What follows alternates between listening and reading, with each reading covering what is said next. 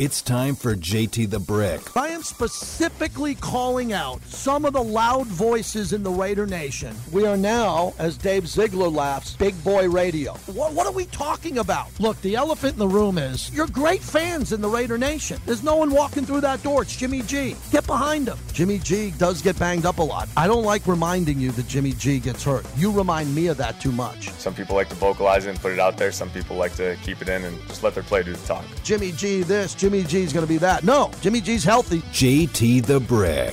So let me repeat that again. What is it going to take for you to buy into Jimmy G? There's not a game on the schedule where Jimmy Garoppolo with this offense doesn't give you the opportunity to win every bleeping game. That's kind of how I've always been. I ain't changing. Did I miss anything? Are you with me on that? And now, here's JT the Brick. We call that the Jimmy G Open. We break that out when we need Jimmy G to show up. JT back with you live from the Shriners Children's Open at TPC Las Vegas, TPC Summerlin. We're on the driving range, so you hear a little bit of wind. Mateo's doing an unbelievable job. Our engineer, Mateo, is moving around this tent that we have to try to knock the wind down. And I sent out a couple of tweets at JT the Brick on Twitter and on Instagram. JT the Brick hits some of my YouTube video from last night, as Johnny Katz is going to come up here in a little bit. We're going to talk to him as we're waiting on a guest. Johnny Katz will join us momentarily. I went to U2 last night. I can do a 2-hour podcast on it. My best friend, best man at my wedding, another great friend of mine, my wife, and I went to U2. We got general admission tickets, which almost cost a full year of college for one of my sons. I mean, I'm not joking. It was one of the most expensive tickets I ever paid, but it was the only way to get in. And we had my best man in town, and I don't get a chance to see him often, so we went. And it lived up to all the hype. It was incredible. It was incredible to see something that beautiful, to play out that nice. The sound quality was off the charts, so I'll tell you a little bit more about that coming up here with Johnny Katz joining us. We'd love to get your opinion on what the Raiders need to do to win this game.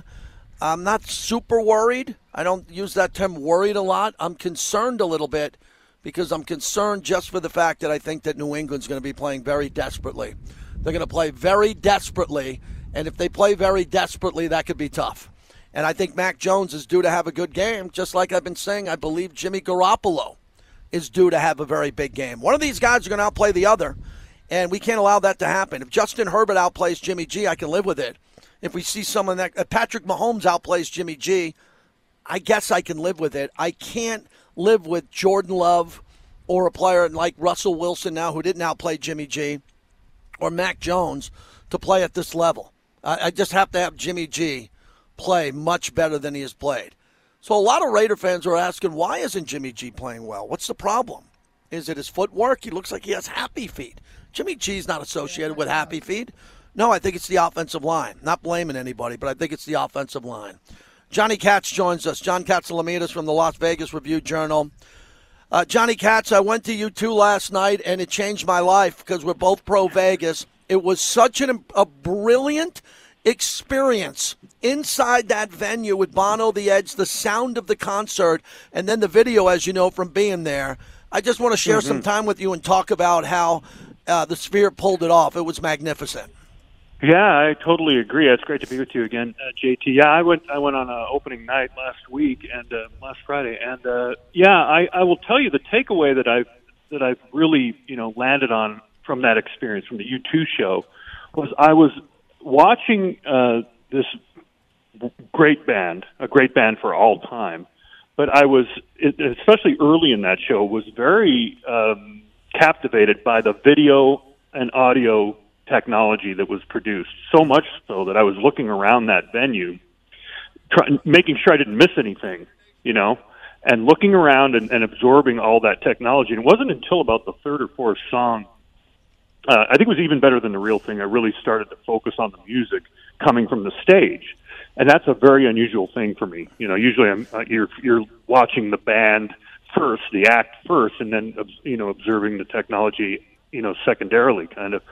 It was incredible though what they were able to achieve, what the creative people behind that technology and the band itself was able to achieve is nothing short of astonishing to me, really. Johnny Katz joins us from the Las Vegas Review-Journal. What blew me away was the brilliance of the sound. So I'm a sound guy, but then I knew I was going to get overwhelmed with the videos and how breathtaking that would be. But at one point in the show, Bono grabs the mic and he whispers and he says, "Can everybody hear me up top?" And the 400 section is very steep. And everybody on the back row of the 400 stood up when he whispered. And then everybody, I was GA on the floor, not too far from him, and it sounded amazing. And a lot of times, you know, the opening of an arena or a stadium, they don't have the front of the house dialed in with the back of the house, the floor with the 400 section. This was perfection. I've been to hundreds upon hundreds of concerts all over the world. I've never experienced anything like what I experienced at the Sphere last night. It was so beautiful, breathtaking. It was like a Santana type experience that I've had. And Bono was fit, in shape. I want to talk about how good Bono looks and how good he sounds at his age. You can tell he put everything into the show. Yeah, they're hard focused on this. Yeah, the band is in condition. They're very well rehearsed for this. You know, the show was made for this venue, and getting to the sound, you know, that place is played in a as you know, with sound. This is not an ideal piece of architecture for sound quality. A giant globe is extremely hard to control the sound coming through there. And we had that same thing where he was whispering, and it felt like he was approaching you, walking toward you when he was doing that. So, you know, I've been saying about the Sphere, you know, it's a lot. Everything about the Sphere is a big thing. It's a lot to get there. It's a lot of money. It's a lot of planning. It's a lot of entertainment. This is not for the meek whatsoever. This is a full-scale, full multi-sensory experience in every which way. And it's here. You know, you're right. I'm a Las Vegas guy, and they decided, James Dolan decided this was the place to make it happen, you know, and Vegas accepted it, and there are going to be more. There are going to be other Spheres. You know, Johnny Katz joins us. Let's talk about getting in, because we were going in through the GA, the front. We came in on the back side of the property, so we came in on Paradise, and we were told to come in on Paradise. I know a lot of people are coming through the Venetian and the pop-up store and all that. We had a good friend say, trust me, come in on the back side. So we walked along Paradise on the back of the golf course and came in. You know, it's a brand-new venue, so it took some time to get in there. But, Johnny, when I got in, they put the wristband on me for the floor. The security was so tight but very polite. You couldn't get – if you wanted to get a buddy from the third deck down to the floor or go get – I thought I couldn't move. My wife and I, as you know, we went right up to the stage. We didn't want to be the first person on the stage. We walked back about 10 yards. And everybody seemed to be from Europe. Everyone around us was introducing themselves. There were no locals. I usually bump into people. Right. And it was great because there was a general admission with no pushing and shoving and no fighting and no one saying, hey, I was there first. I will never go back to that place. Let me take that back. I won't say never. Every time I go back to the Sphere, I'm doing GA, I'm doing the floor. It was so intimate. And I got to see all the videos behind them and over my head. I love being on the floor. You know, the floor takes, you know, that's an interesting point because I'm not really a GA guy at this point in my life. You know, I'm not in there to do my, you know, try and post up while I'm post up, Karl Malone, you know, post up. You know what I mean? Yeah, you use your basketball moves in these situations. You give, you know, you throw the elbow in every once in a while. But in this place, it's not exactly like a festival crowd, you know, that we're used to in a lot of ways in this city. So that's, and it does take something out of play that's been a point of contention inside the Sphere and generally around venues in Las Vegas is when to stand and how, you know, when it's proper to stand and get up and dance and not. You know, GA takes it out of play. Everybody's standing. And that's, I think, you know, a consideration now, too, because we've had a lot of people complaining about, and in one show especially, I think it was the second night of U2, where up in the 400 section, I think it was, where people were being told they couldn't stand, which was a misinterpretation of the protocols in the venue by security. So they're telling people they can't stand at all at a U2 show, and you can imagine how that went over. And so there's a, you know, I think GA, if everybody just, you know, behaves themselves, is great.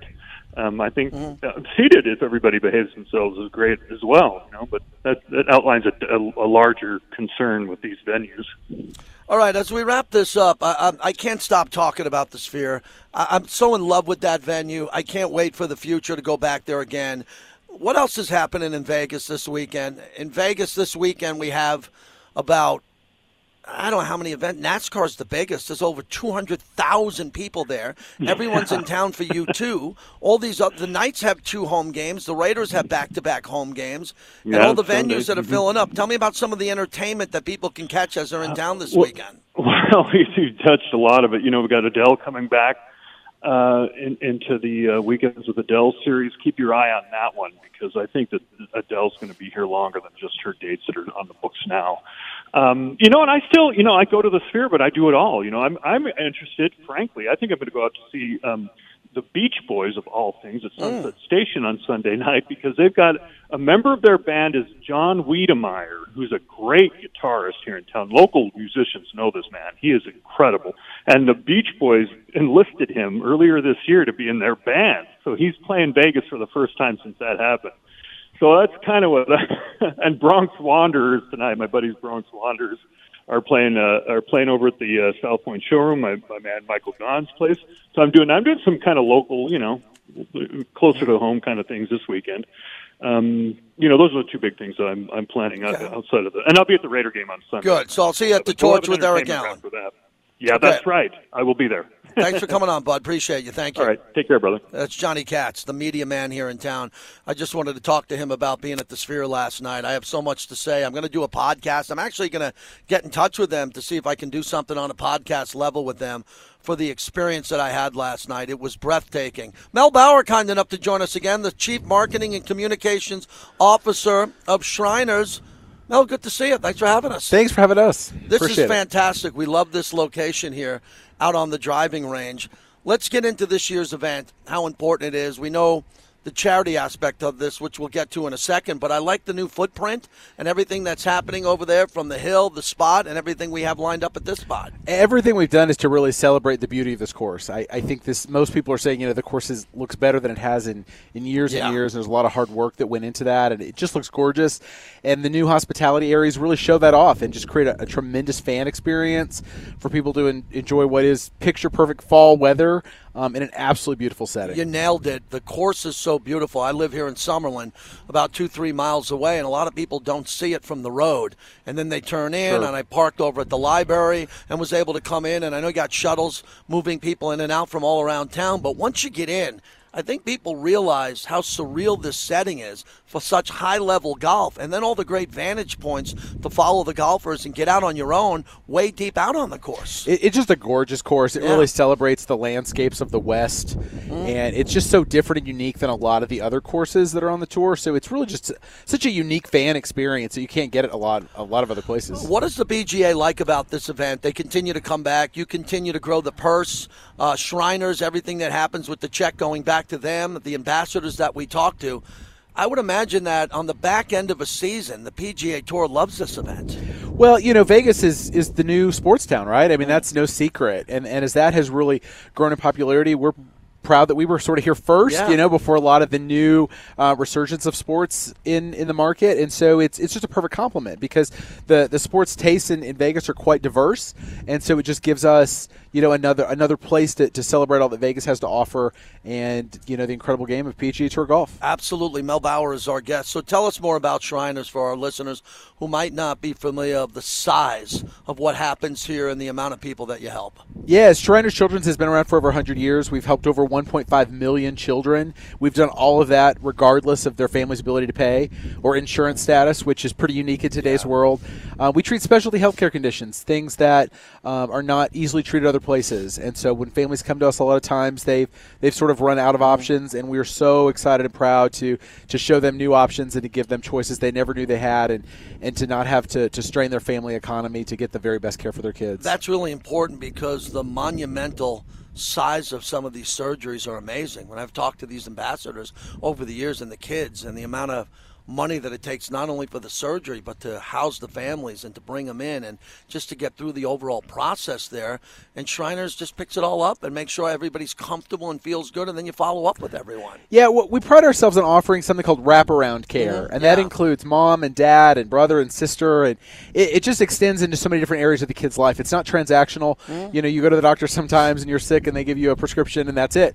This is about helping our kids live their best life. If a kid's had a burn injury, you know, we'll go to the school before they go back to school and talk to their friends about what you can say and how to interact with them, and just incredible experiences. Even the social environment. Absolutely, because I didn't know that. It doesn't really serve the child well to have improved their life from a healthcare standpoint if they don't feel good to go back to school or to go back to their friends or play sports again. So we care about the whole child. We care about the whole family. How can people get involved? Because we see the gentlemen walking around with the hats on, and we see everybody else involved. I see all these volunteers with pins on them.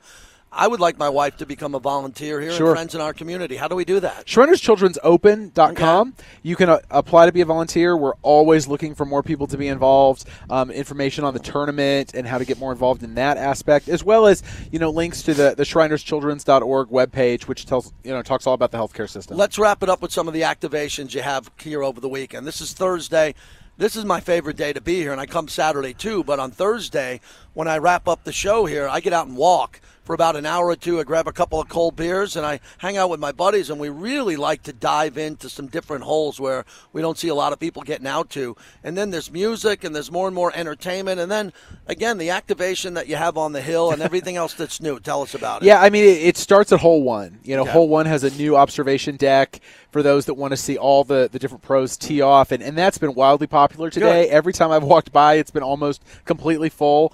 You know, that leads you up to the hill. Club 360 is really the highlight. I mean, you've just got to see what it looks like from the second floor. You can see all the way to the Strip.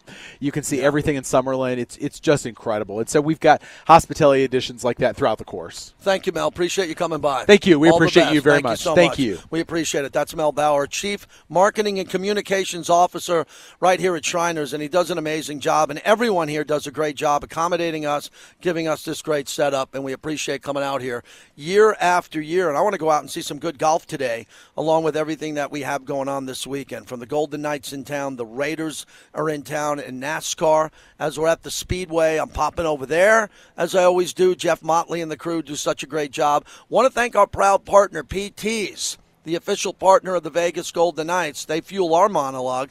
And PT's, I thought it was pretty random. They set up their beer truck right in front of us, Mateo. So right here we got the beautiful beer truck of PT's and a couple of their executives coming down to see us here by the end of the show. All right, I got about 40 minutes to go. I want to take a breather here, and then I want to go balls out. Old JT the Brick, balls out. Big boy radio, Raiders over the Patriots. I want to hear anti-Patriot stories. I want to hear about your great moments from Sugar Bear Hamilton to Ken Stabler, going back to the last game at Allegiant Stadium. I want to get a little Raider pep rally going here on a golf course. Let's hear from you. 702-365-9200. Let's awake the Raider Nation, get back to 3-3, and keep rolling.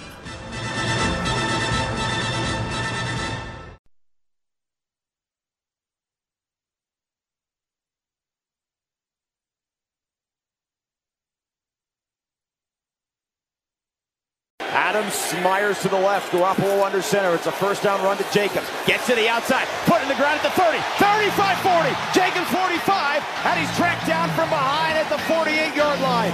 Jaire Alexander made the tackle, but a 23-yard pickup. He stuck that right foot in the ground and cut it upfield. Turn it up. I went to U2 last night. It sounded like this.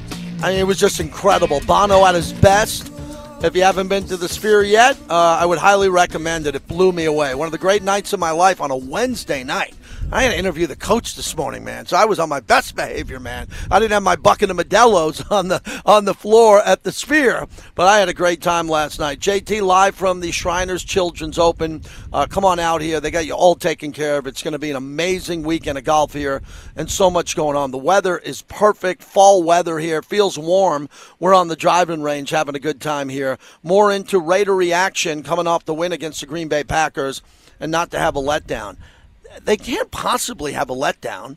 They're not playing well. You can't have a letdown unless you're scoring 30, 40 points. You're bludgeoning teams. You're celebrating in the end zone. And then you got to have a letdown because you're out drinking and partying because you think you're so good. There's no letdown here. The team can barely get to 18 points a game. Their best football is in front of them. I hope their best offensive football has to be in front of them. What do you believe? will be the reason why the Raiders wake up against the New England Patriots? Or do you believe, like I do, that it's going to be a dogfight? Tonight it'll be the Broncos and the Chiefs. Chiefs will win and go to 5-1. 5-1. They will easily win the AFC West, easily. Everyone else is fighting for a wild card. We knew that before the season started. I'd like to see the Broncos get embarrassed. I'd like to see the Broncos win tonight. Give me a break. Beat the Chiefs would be great. But I don't think the Broncos are capable of doing that. Jorge in San Jose, thanks for waiting. Go ahead. Thanks for being patient. Hey, JP, thanks so much. You know, just want to first start off and say, as a therapist here in California, just happy to hear the segment with your interview there. You know, just glad about the wraparound services. Just want to give a shout out to that, and shout out to you for still going to the general admission in the front. You know, I feel like it's become a little bit overrated with so many young people just wanting to go to the very front of the concerts, but. I'm all about it. I'm all about living your best life, so good for you. But, you know, now on to the Raiders and the Patriots. You know, you talked about how there needed to be just who was going to impact the game. And I think there's two people in particular. On the offensive side, I agree with the previous caller and just your theme throughout the show of Jimmy G having a game. You know, like I was thinking back, you know, I've been a Raider fan for, you know, I'm 31 years old, and so – in 2002, when the Patriots came to Oakland in November and played, and you know Rich Gannon ran in for a touchdown, I think Jimmy G's got to run in for a touchdown. I think he's got to spread the ball also. And on the defensive side, I think this has to be a Marcus Peters game. I think he's just been, you know, somehow, some way, the football's just been, you know, evading his hands. He's made plays, but I want to keep this interception streak going. Making it 3 games in a row with an interception, this one being a Marcus Peters one. I'm not going to go out and say a pick six, although I know he's capable of that. But if he can get an interception and keep the momentum, you know, I'd like to say more about our offense. I'm also concerned that they can't stay on the field that long, but I'm trying to be optimistic, and I hope that those two keys to the game get us the W. Thanks. Excellent phone call, or a really good call. That guy is developing into a very good caller on the show. I didn't remember him in the beginning. Every time he puts a phone call together, it's well-versed, it's thought out, it's got a beginning, middle, and end. Appreciate the phone call there as we're live from TPC Summerlin. I'm worried about Marcus Peters. I think he gives too much of a cushion. What the hell's Marcus Peters playing 12 yards off the ball? He's Marcus Peters. Now, if you need to get him some safety help, then let me know, and we'll get him some safety help over the top. Jacorian Bennett didn't play the last game. We saw Amik Robertson play well. I think that he should start now, and I want to see Jacorian Bennett stay. But Amik has proven that he deserves more reps, more snaps. So what you do is you take Jacorian out, you know, 10 plays, and you give it to Amik. That's it. Amik Robertson deserves to play more coming into this game after saving the game for his coach, his GM, the franchise, everybody. I'd give him a couple more snaps. Tyree Wilson, he needs to fight for more snaps, or he's going to lose more snaps to Malcolm Kuntz. Bilal Nichols, the middle of the defensive line, hasn't impressed me at all. I mean, I'm not diving into the tape on that, but other insiders do, so we interview him. And then the linebacker play has been pretty good. You know, Divine Diablo, I just love his skill set, his body, his speed, his muscle mass. And Robert Spillane's coming up a really big game. Maybe this game gets Robert Spillane going for just to give him more confidence with the Raiders, not where he came from the Steelers. He becomes a Raider now with 2 interceptions as a game as a linebacker, and he starts feeling really good about it. 702-365-9200. I'm broadcasting from a golf tournament. You don't have to be a Raider fan at a golf tournament. Call in and tweet about the Raiders and how the Raiders win this game. How about the Dodgers getting eliminated? What the hell was that? The Dodgers got eliminated by the Diamondbacks? The Dodgers? A gentleman here shaking his head. One of our listeners and great volunteers here. How do you let that happen? So here's what I would do immediately. I want to see all of us keep our jobs, especially me. I still got college. Everybody keep their job. Dave Roberts must be fired by the afternoon before the sun sets in Los Angeles. How the hell do you bring the Dodgers back with that payroll and Dave Roberts not winning a playoff game? That is one of the biggest disappointments I've seen in modern baseball history. They throw Kershaw out for game 1. He gets rattled and only gets 1 out after giving up 6 runs. They lose game two, and they're dead on arrival. So the Dodgers, a disappointment. And then Bryce Harper, because we know we got a lot of listeners around the Valley who know Bryce Harper from the time he played in Little League. And does he know how to beat the Atlanta Braves? Did you see what he was doing after the home run, staring down the Braves and their center fielder? What a great moment for Bryce Harper, who already has a nice legacy. I thought when he came into the league after being on the cover of Sports Illustrated at the age of 16 years old, cover of Sports Illustrated, that he could be the next Mickey Mantle. Not a Mickey Mantle type. Let me clarify. I'm talking the exact Mickey Mantle. Home runs, power, and all of that. Well, due to a lot of injuries for Bryce Harper, he wasn't that guy. But his legacy is turning into be a really good postseason player. The type of postseason player that I like to see a lot, a guy who plays his best baseball in the postseason. Told you we had a little Davante Adams sound that I want to get to now, and we'll begin with Davante. And at this point, I think Davante's speaking with a purpose. I truly mean that. I think every time Davante opens his mouth, he's doing it for a reason, to send a message to the media, his teammates, and try to get everybody's attention here. I love it. It makes for great content.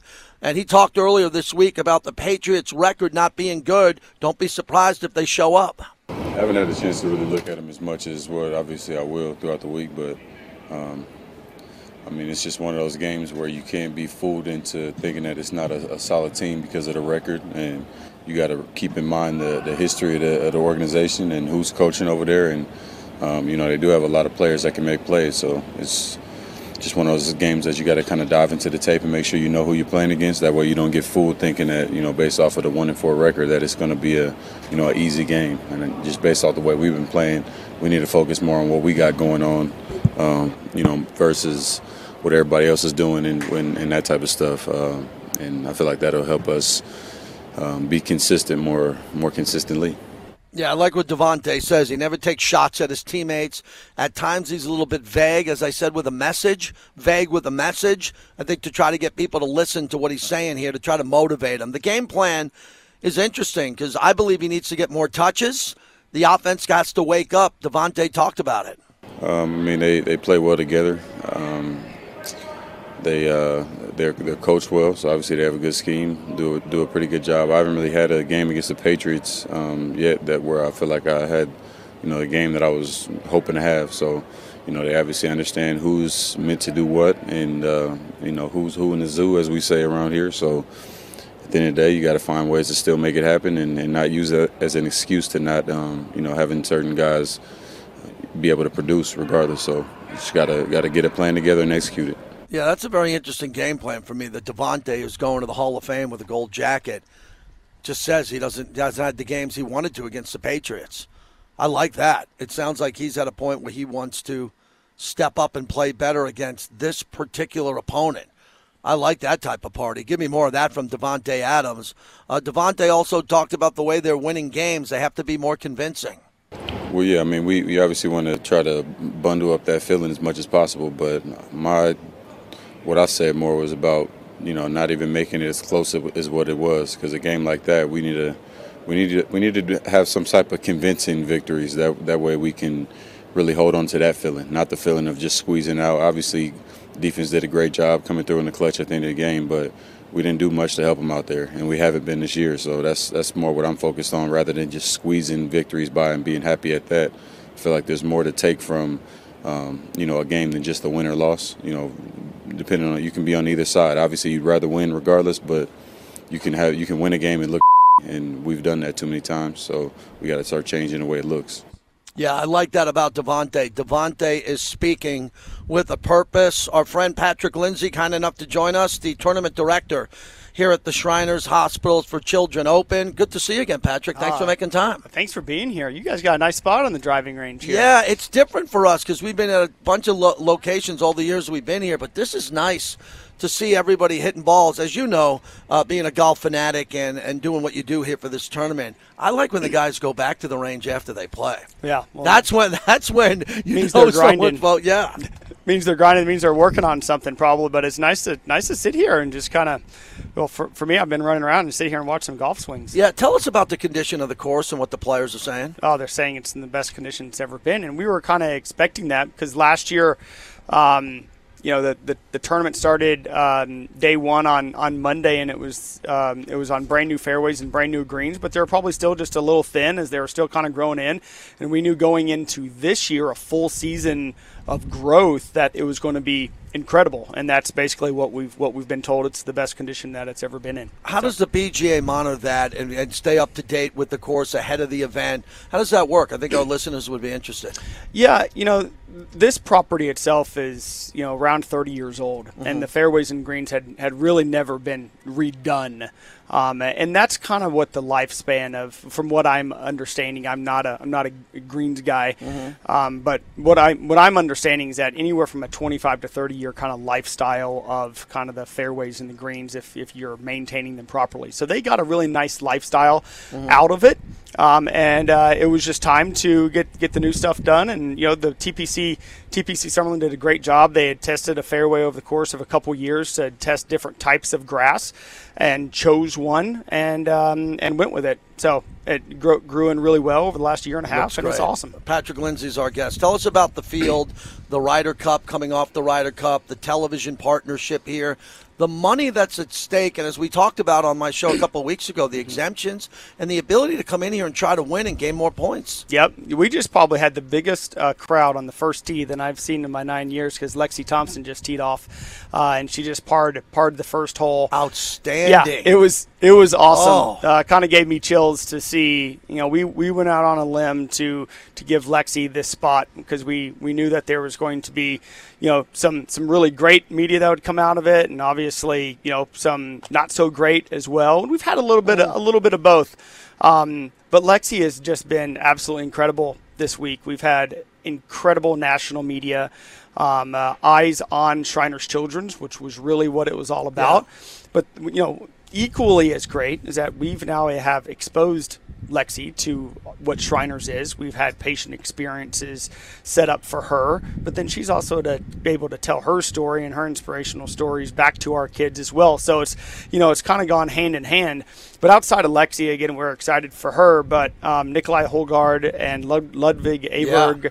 from the Ryder Cup, which you would be crazy not to, maybe look at those numbers at the sports books to see what they have. Taylor Montgomery, Justin Suh, Harry Hall, some locals as well that are playing.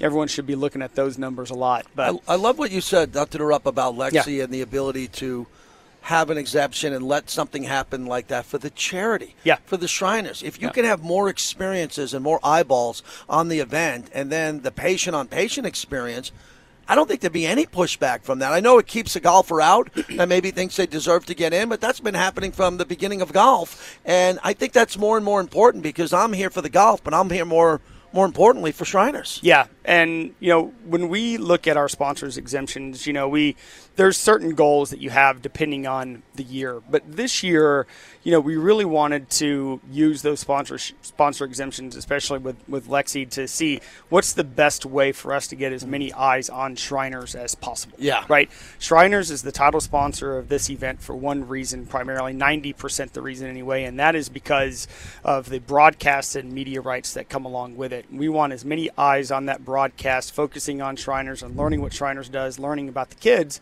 And there was just an incredible opportunity to bring Lexi on, because we knew we would get national media and additional eyes on the broadcast to learn about Shriners.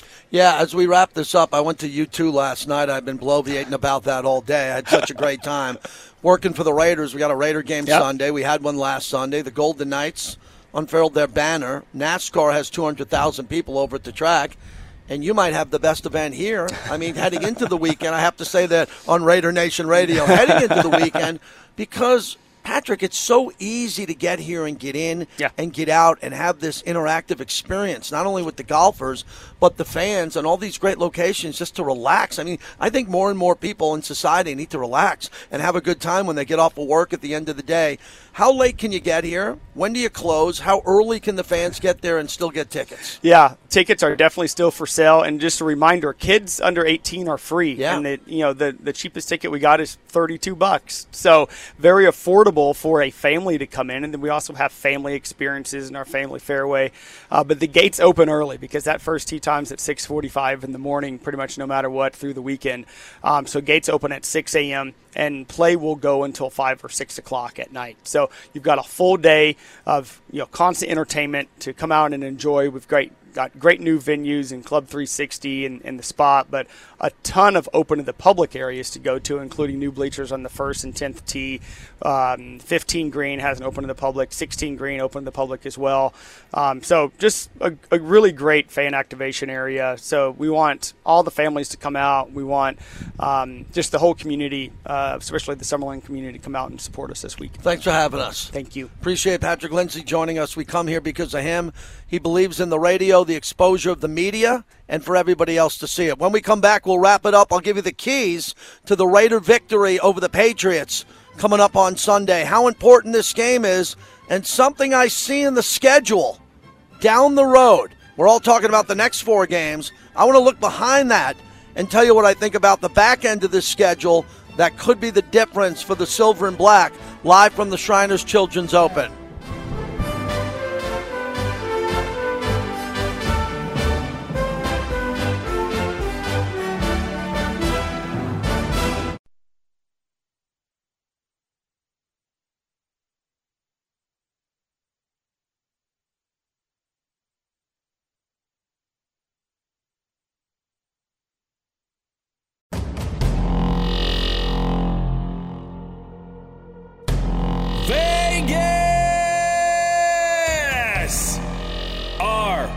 You ready? Because it's JT time! It's my guy, Bruce Cusick. He gets a ring. Everybody get a ring, man. You're involved with the Vegas Golden Knights, man. Do you see those rings? Then everybody says, fade the opener, the ring ceremony. They're going to lose the ring ceremony. No, they're not. This is an elite hockey club, an elite team. They are the world champs. They're the Stanley Cup champions, and they're out of the gate. So if you get an opportunity to go see a game coming up here, am I calling for the repeat? No one asked me, but I've been calling for that Stanley Cup for a while, and we got it. So I hope they get it done. You have the Broncos and the Chiefs tonight, Kansas City, -10.5 as we look at the schedule coming up here the rest of the way. I want to see the body language in this game for Sean Payton and Russell Wilson. Sean Payton really went after, I thought, Russell Wilson on the sideline in the last game, which he needed to do. I wonder if Sean Payton's going to try to build him up, because Russell Wilson is a fragile adult male. You have to build his mind up. He just doesn't look right in a Denver Bronco uniform. The Broncos would love to get out of that deal, and I bet you that Russell Wilson would love to get out of Denver now. He doesn't love Denver. He didn't dream of growing up in Denver. He doesn't care about the Rocky Mountains and the Coors Mountains. They don't care about any of that. He thought it would be good for his brand and his wife, Sierra, and going there, it's a disaster. They both won out. The problem is his dead cap hit, and what it would take for him to leave is just too much. So I don't think that's going to happen, and they're going to have to fix him. Ravens-Titans is always a great game. Ravens are 3-2. That's the NFL Network game. Titans are 2-3. The Titans are one of the toughest teams in football. I think the Ravens win that game on the road. They're a 4-point favorite. Commanders at the Falcons. I look at this game, the Commanders at the Falcons, and I'm wondering if Riverboat Ron is on his way out. I think if he loses this game to the Falcons to go to 2-4, the Wolves will be at the door for Ron Rivera and Jack Del Rio, two coaches I like a lot. I think they're tremendous men of high faith, great leaders in their community, but they got new ownership. Magic Johnson's already tweeted. Did you see Magic Johnson's tweet after their loss saying they wouldn't come out with any energy or passion? That's because Magic is one of the greatest champions in the history of sports, and he threw shade at the team he just bought. So those coaches, no one's safe there. Vikings, Bears, that'll be interesting to see here. I think the Vikings are one of the greatest 1-4 teams in NFL history. You know how good the Vikings are, and they're 1-4. They can't catch a break. Raider Nation, you got an extra win over the Vikings and the Bears. The Bears are coming up here in 2 weeks. Seahawks-Bengals is a really good game. Cincinnati, a 2.5-point favorite in that contest. Seahawks looked amazing on the road when they pummeled the Giants. 49ers and the Browns. The 49ers are 5-0, and the Browns are 2-2. Now, because of the health status of Deshaun Watson, if Deshaun Watson was completely healthy, I would have picked them to win the game. This was my upset special. This was no doubt the upset pick that I was going to make. Niners coming off the letdown of beating the Dallas Cowboys. Everybody telling them how great they are. Have to go to Cleveland. I thought they'd lose, but their quarterback's hurt. And I think the 49ers are going to take advantage of that. Panthers and the Dolphins. Dolphins will win to go to 5-1. They're a 13.5-point favorite in that game. 13.5 points. Colts are at the Jaguars. Actually, a really good game here. Both teams are 3-2. Richardson's going to be out 4 to 8 weeks. Gardner Minshew, the quarterback there, he's a winner.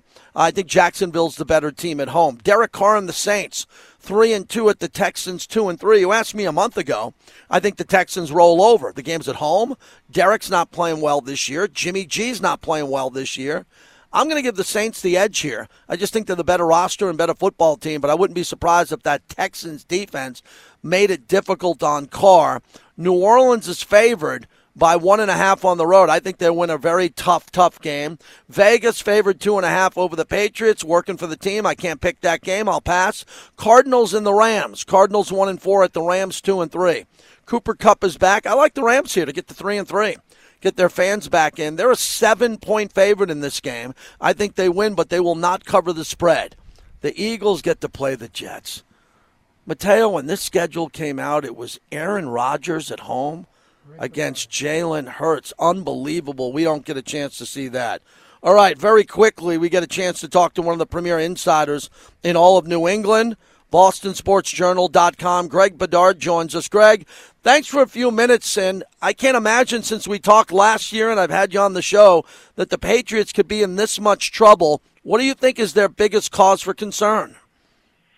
Well, good question. Well, it's obviously the offense, and I would start with the offensive line. It's just been constantly in flux since the beginning of training camp. I mean, Cole Strange, their first-round guard a couple years ago, got hurt like the second day of camp and came back in the lineup, wasn't effective. He's hurt again. Michael Wenu didn't practice all summer. Their right guard, who's normally excellent, he's been bad, battling an ankle injury, and right tackle's been a disaster.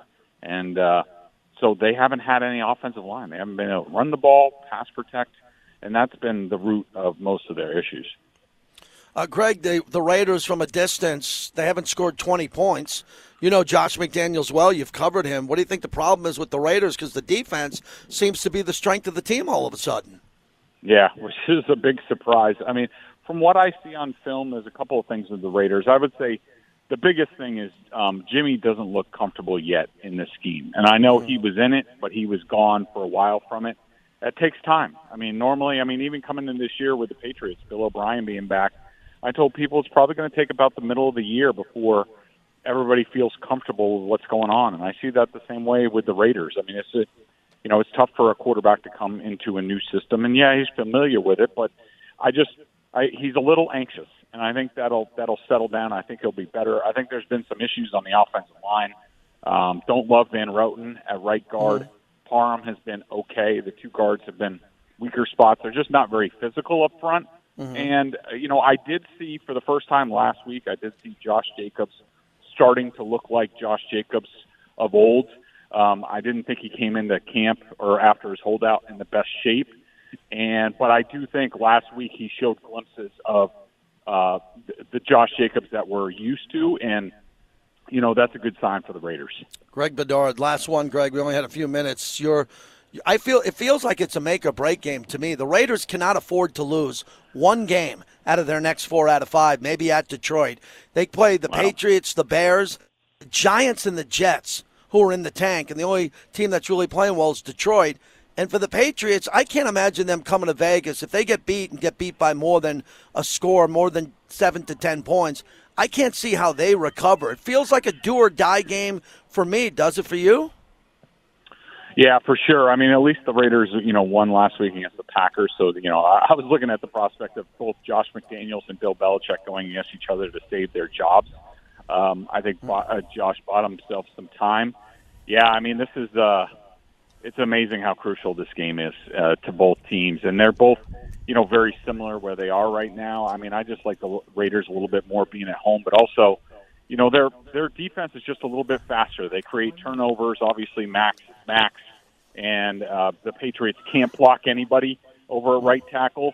So I don't know what they're going to do against Max. So I like the Raiders' chances of causing some turnovers. And the Patriots are just, Mac Jones is lost at this point. I look for them to be very simple on offense. They're going to run the ball, play action, simple plays, just to get him settled down. Mm-hmm. Greg, got to run. Appreciate you checking in. Means a lot. Thank you so much. Anytime, buddy. Thank you. You got it. Greg Bedard, great insider. Hear what he knows on the Raiders, little on the Patriots, but he was at his daughter's soccer game, and he got back to me. Always appreciate that. Mateo, great job. Always a pleasure working with you. Bobby back in the studio. All the guests we had from Shriners, want to thank them very much. Hey, Google Shriners, everybody, and learn about them. Make a donation. It goes to an unbelievable worthy cause. Honored to be out here today. I'm going to enjoy the weather and some golf. See you back here tomorrow, everyone. Thanks, guys.